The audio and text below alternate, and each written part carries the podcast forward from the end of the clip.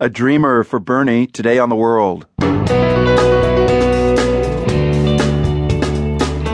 I'm Marco Werman. Some question Bernie Sanders' appeal to immigrant voters, but not this Latina. She's working for the Sanders campaign. You know, he's going to make sure that we stop the deportations, that we stop the raids, and that we keep families together. Also, both Sanders and Donald Trump say they want to do away with free trade agreements like NAFTA, but that might be a bad idea. We would put at risk a deep relationship we've developed with Mexico over 25 years. Plus, a cartoon that depicts Malaysia's leader as an evil clown has gone viral.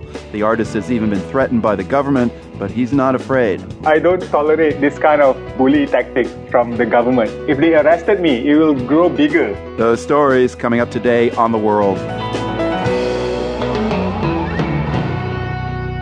I'm Marco Werman, and this is The World. Glad you're with us today. Let's begin with the 2016 presidential election campaign. One thing we've been hearing a lot lately is that Donald Trump and Bernie Sanders are not polling well with minorities, especially Latinos. But don't tell that to Erika Andiola. She runs Latino outreach for Bernie Sanders' campaign.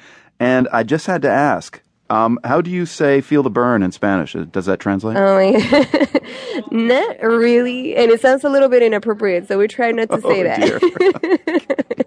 so we just say "unidos con Bernie," united with Bernie in Spanish. okay, lost in translation. Erika Andiola's Twitter profile reads, proud, undocumented, and unafraid Mexican American, organizer, and fighter. She came to the U.S. from Mexico when she was 11, started organizing around immigrant rights in 2008 when Arizona blocked in-state tuition for undocumented students like her.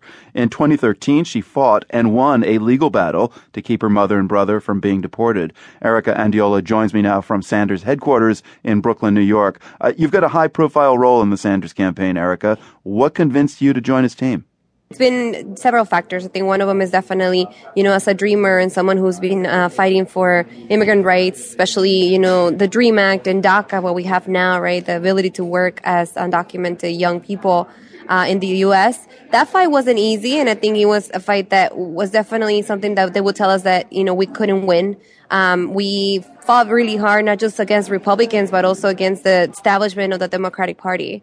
And I think for me, you know, seeing Bernie and the way that he has been able to come through and say what he wants to say, right? And be, be so, so honest and so consistent throughout the years and wanting to change the system. You know, we're not necessarily being governed by our people and in, that community, but rather by companies and, you know, billionaires. And so, you know, I think for me that that's definitely something that's going to be able to change not only the uh, broken immigration system that we live in right now, but, you know, healthcare, education, and many other issues that our community cares about.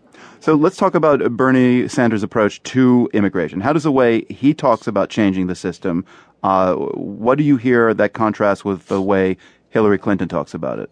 We saw that, you know, unfortunately, when President Obama ran, he had this promise that he was going to pass immigration reform in the first 100 days of his presidency.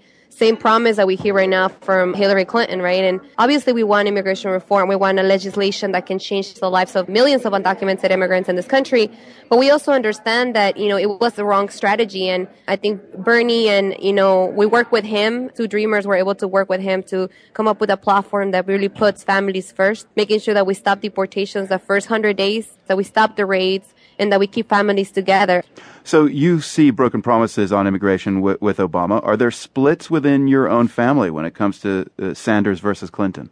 Absolutely not. You know, my family is always been very supportive of, of what I do. And not only that, you know, I think the more they hear about Bernie, the more they really like his proposals, not just on immigration, but on many other issues. And I think for me, the most interesting and amazing part of, of Bernie is that he draws so much support from the young people young uh, people like my brother. You know, my little my brother is 20 years old, and he was the very first person who spoke to me about Bernie Sanders. Um, you know, more than a year ago. Uh, you yeah, know, the I was, first lady. I was going to ask you about Latinos in general. Where where is Of their course. support going?